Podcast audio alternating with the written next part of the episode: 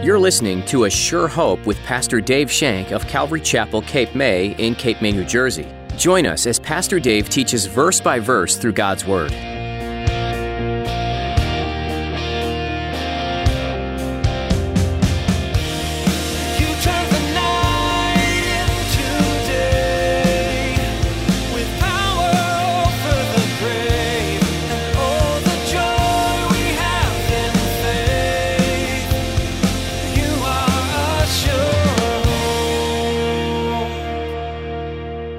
Nathan said, The Lord has also put away your sin.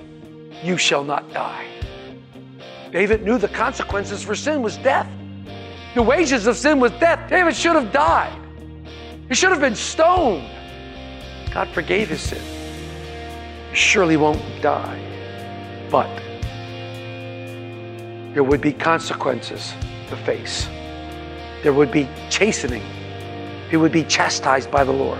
As much as we look at King David with a sort of romanticized view, often labeling him as a hero, he had some serious downfalls. Adulterer and murderer were both accurate titles for this man. But as Pastor Dave will point out, God demonstrated mercy and grace to him in accepting his repentant heart. Now, here's Pastor Dave in the book of 2 Samuel, chapter 12. As he begins his message, chastening and restoration of David begins. You are assured. 2 Samuel 12.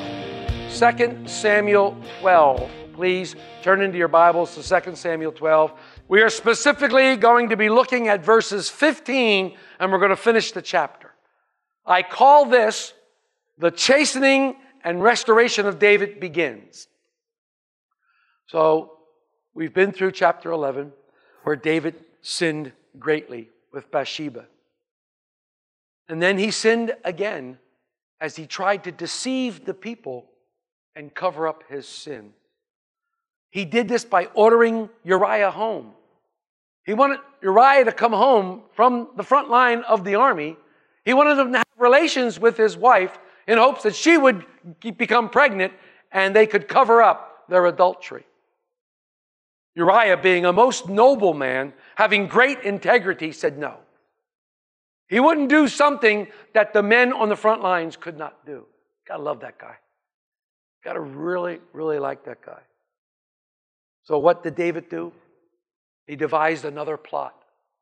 And this plot was with his general Joab. And he told Joab, remember, they were in siege of the city of Rabath.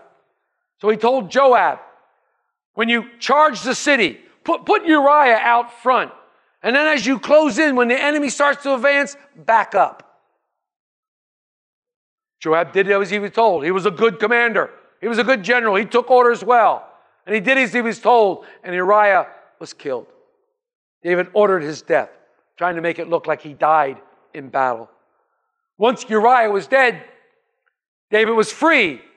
And he took Bathsheba for his wife, hoping to cover it up hoping to finish the cover up. It was done, and now they could move on. But David felt like he was in the clear. He felt like things were going to know, now smooth out and go on. But he forgot one thing. He forgot one small detail. In verse 27b of chapter 11, it says, But the thing that David had done displeased the Lord. The Lord was not happy with the way David behaved.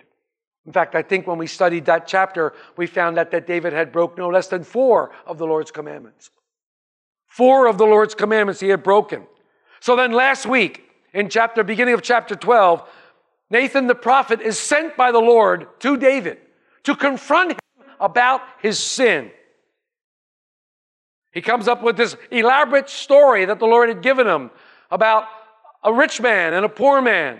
The rich man had many flocks. The poor man only had one small ewe lamb. They loved it. It was part of the family. They nurtured it. They slept with it. They loved it. Everybody loved it. When a traveler came to visit the rich man, he blatantly didn't take of his own flock. Instead, he went to the poor man and took the ewe away, slaughtered it, and fed it to the traveler. This enraged David. Enraged him. How dare him do that? He shall surely die and repay fourfold. Nathan looked at David in the eye and said, You're the man. You're the man. David immediately realized his sin. He immediately realized the sin. Remember, we talked about the mirror being held up to David's face? And David saw himself in the mirror and saw himself for what he really was a sinner, someone who displeased God by his sin. David recognized it and he confessed to the Lord in, in 12 13. So David said to Nathan, I have sinned against the Lord. David recognized his sin and he made confession to the Lord. And with his confession, he found forgiveness when Nathan said, The Lord has also put away your sin. You shall not die. David knew the consequences for sin was death. The wages of sin was death. David should have died. He should have been stoned. God forgave his sin.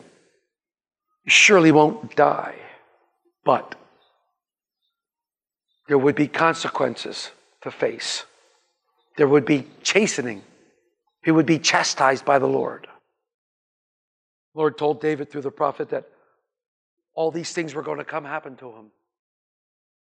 The sword would be against you. There would be adversity in your household. There would be horrible things happening to you. And you can read all about that in 8, 9, and 10 and 11. Therefore, I raise up an adversary from you, from your old household. He's going to take your wives. He's going to embarrass you. He's going to do all kinds of horrible things.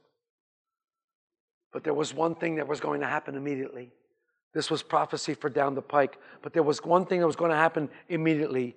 And we saw that in 1214. However, by this deed you have given the great occasion to the enemies to blaspheme. The child who is born to you shall surely die. David had to face the Lord's chastisement. David had to come face to face, not only with his sin, but with his consequences. And as I was looking at this, I realized that chastising or chast, chast, chastening is not punishment given out by an angry judge. Chastening is not punishment that's given out by an angry judge who wants to uphold the law. Instead, chastening is the difficulty permitted by a loving father who wants his children to submit to his will and he wants to develop in them a godly character. It looks like punishment. It might even feel like punishment, but chastening is an expression of love. Chastening by God is an expression of His love. Proverbs 3, in verses 11 and 12, says this My son, do not despise the chastening of the Lord, nor detest his correction. For whom the Lord loves, he corrects, just as the Father the Son in whom he delights. Chasten is an expression of love. Those of you that have children, those of you who have reared children know that disciplining, disciplining your children can be extremely tough. And it can cause you great tears. And it can cause a child great tears. But you know that it's necessary to teach them, to groom them, to show them the way which they should go. That's what our loving Father does for us. He chastens us. And we're not to despise that chastening. In the great book of Hebrews, this is repeated again in Hebrews 12, beginning in verses 5 through 13. Let's read those 5 through 13. And you have forgotten the exhortation which speaks to you as a son. My son, do not despise the chastening of the Lord, nor be discouraged when you are rebuked by him. For whom the Lord loves, he chastens and scourges every son whom he receives. So he's quoting those verses. If you enduring chastening, God deals with you as sons. For what son is there whom a father does not chasten? But if you are without chastening, of which all have become partakers, then you are illegitimate, not sons. Furthermore, we have had human fathers who corrected us and we paid them respect. Shall we not, now, not much more readily be in subjection to our Father of spirits and live? For they indeed for a few days chastened us as seemed best to them. But he, the Lord, for our profit, that we may be partakers of his holiness. Now, no chastening seems to be joyful for the present, but painful. Nevertheless, afterward, it yields the peaceable fruit of righteousness to those that have been trained by it. Therefore, strengthen the hands which hang down and the feeble knees, and make straight paths of your feet, so that what is lame may not be dislocated, but rather be healed.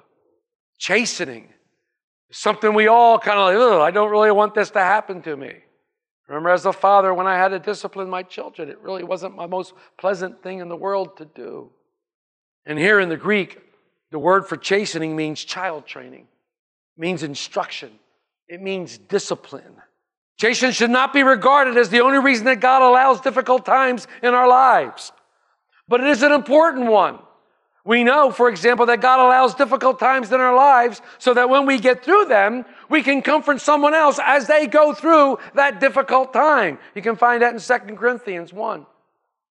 In our lives, chastening isn't always the Lord's response to disobedience. Sometimes He uses chastening to prepare us for the challenges yet to come. He wants us to be holy. Be ye holy as your Father in heaven is holy. In order to do that, there has to be refinement. There has to be fine tuning. There has to be the taking away and the putting in. Takes away the bad stuff. He puts in His Holy Spirit. We need to submit to the Holy Spirit. And the, the scripture we read said, if you're not being chastened by the Lord for doing something wrong, you better look at yourself. You better think about your salvation. For the Lord chastens whose he loves. If you do something wrong and you're not being chastened by it, but wait a minute, do I really have this association with the Lord that I think I have? We go back to what we taught about on Sunday. We have to be very, very careful about that. Sometimes the Lord prepares us for the challenges that are to come. And I love this because I read this someplace. Just like a coach who trains athletes to compete.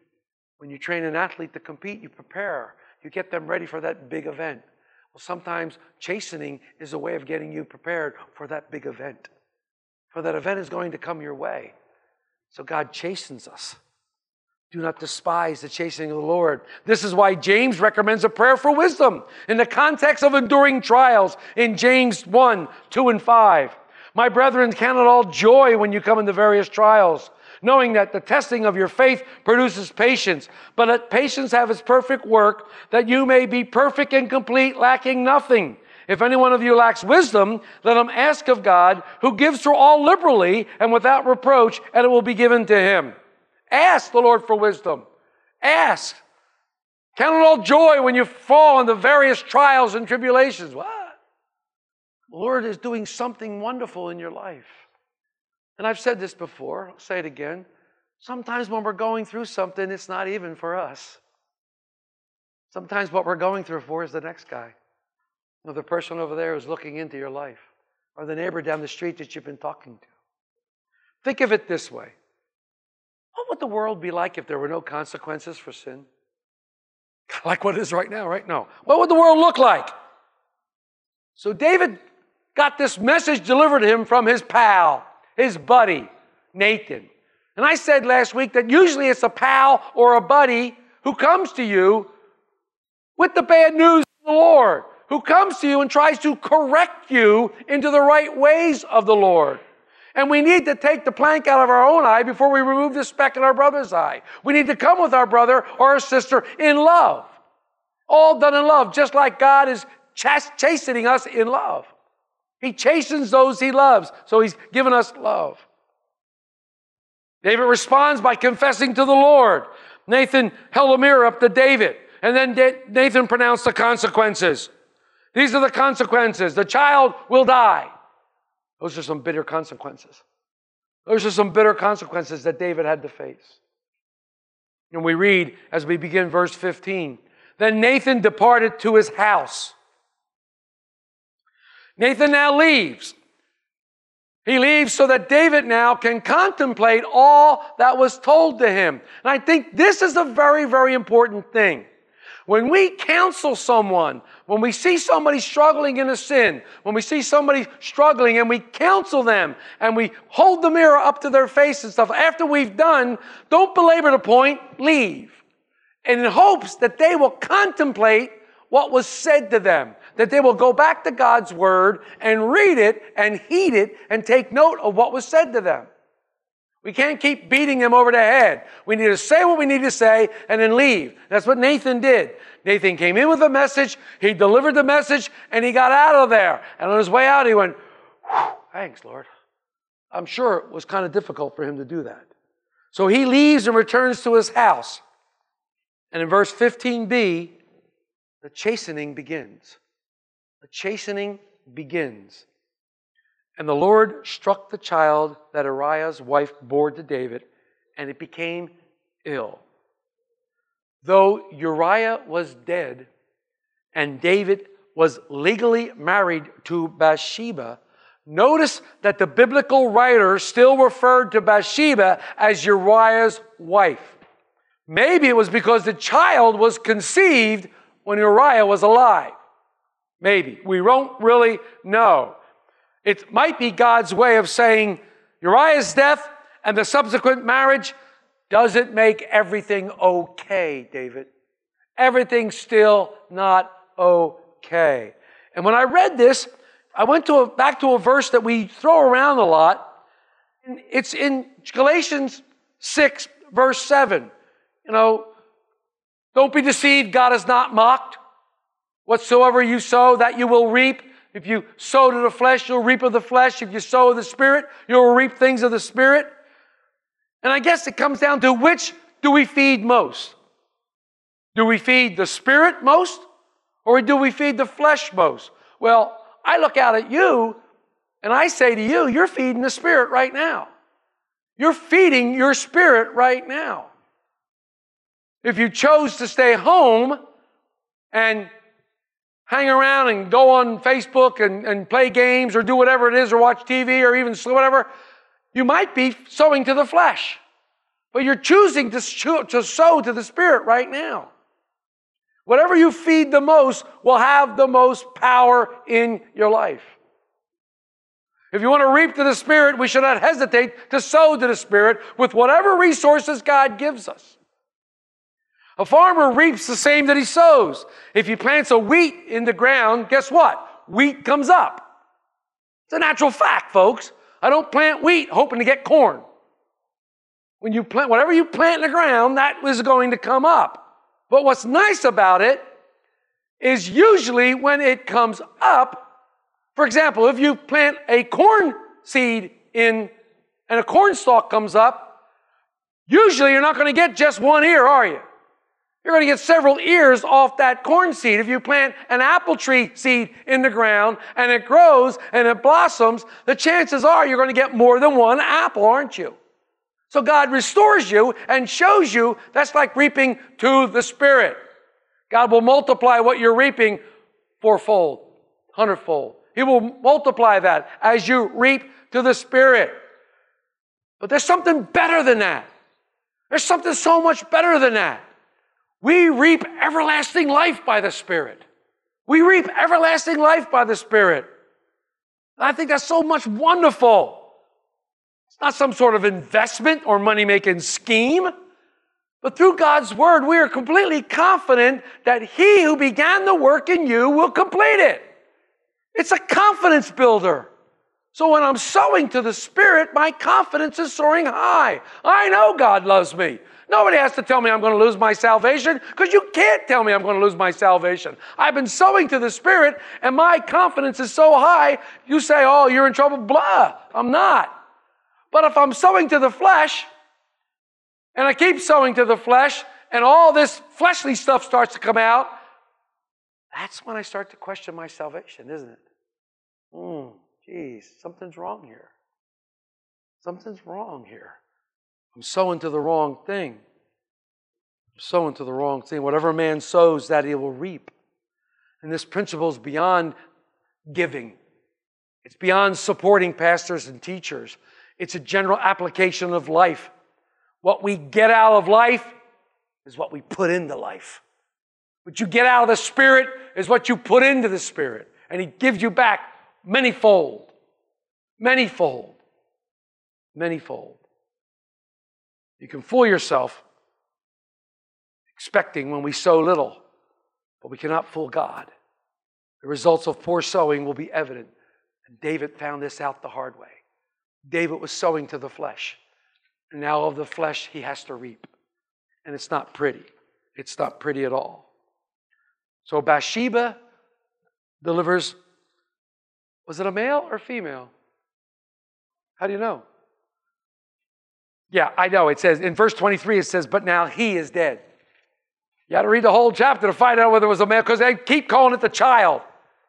Through the whole section, they call it a child. The child, the child, the child. And I was sitting there going, wait a minute, is this male or female? And I kept reading, and finally I said, oh, it says he. It's a son. Bathsheba delivers a son, but the son becomes ill. The son that David must remember that Nathan said would die. But David still pleads for the child's life. Look at verse 16a. David therefore pleaded with God for the child. David pleads for God. Despite Nathan's prophecy about the child, David continued to fast and pray, asking God to heal the child. Finish, this verse. And David fasted and went in and lay all night on the ground. So David now is prostrating himself on the ground. He's praying, he's fasting that God would heal the child. Now, notice one thing. David already heard from the Lord. The Lord said the child would die. And as David's praying and as David's fasting, at no time does the Lord interrupt him. The Lord didn't stop him from interceding for the child, even after all the sins that David committed. He accepted his prayer. Why? This was therapy for David. This was therapy for David. One of the best things you can do when things go wrong or do what? Go to the Lord. Here, David is the you might call him one of the greatest of sinners, although Paul would argue, and I'll argue with both of them. But here they are. David's fasting and praying, knowing that God's going to take the child. But all the time he's fasting and praying, he's drawing closer and closer and closer to God. He's drawing closer to God through his prayers. This is great therapy. The Lord was David to come back to him through his prayer fasting. It didn't hurt David to spend time with God. It blessed him, and after all, because of David's sin, many think that they had been separated the entire nine months that, Uriah, that uh, Bathsheba was pregnant. David had a lot of catching up to do. But sadly, the baby only lived a week. Let's read 17. Oh, excuse me, seven. The elder, let's read 17 and um, half of 18. So the elders of the house rose and went to him to raise him up from the ground, but he would not, nor did he eat food with them. David's not going to do this. All he wants to do is fast and pray for the child. Then on the seventh day, it came to pass that the child died. Baby dies in seven days. What did this mean for David? What did this mean for David? Can anybody tell me what this means for David? Seventh day. What happens on the eighth day? In Jewish law, what happened on the eighth day? Circumcision. They were not able to circumcise their child. What happens during circumcision? He was given a name. David was not able to circumcise the child, nor was he able to give him a name. This was huge in Jewish law. It's huge. It Must have broken David's heart. But he knew it was coming. He knew it was coming. You are a sure We'd love to keep studying the Word of God with you, but that's all we have time for today on A Sure Hope. We'd like to invite you to learn more about this program by visiting our website, ASureHopeRadio.com. There, you'll find our archive of previous messages from Pastor Dave Shank available to listen to, download, or even share with your friends and family, all free of charge. You can explore more of this series in 2 Samuel or jump to another book of the Bible. Each one gives unique insight into God's plan for you and this world you live in. You can also subscribe to our podcast on iTunes. In this busy world, setting time aside to study the Bible in depth is difficult. So we'd like to make that just a bit easier. By subscribing to our podcast, you'll have sound biblical teachings sent right to your smartphone or computer. What a great way to infuse your day with God's Word. If you're looking for a church family and happen to be in the Cape May area, we'd love to have you join us for a time of worship and Bible study right here at Calvary Chapel, Cape May. We meet weekly on Sunday at 10 a.m., and you can find all the information you need by visiting ASureHopeRadio.com. We're gathering in person, but we understand if you're not comfortable with that yet. You can join us for church online through Facebook Live. Just follow the link at ASureHopeRadio.com. We look forward to worshiping with you, either in person or virtually this weekend. That's all we have time for today. Tune in next time to continue this study in the book of 2 Samuel, right here on A Sure Hope.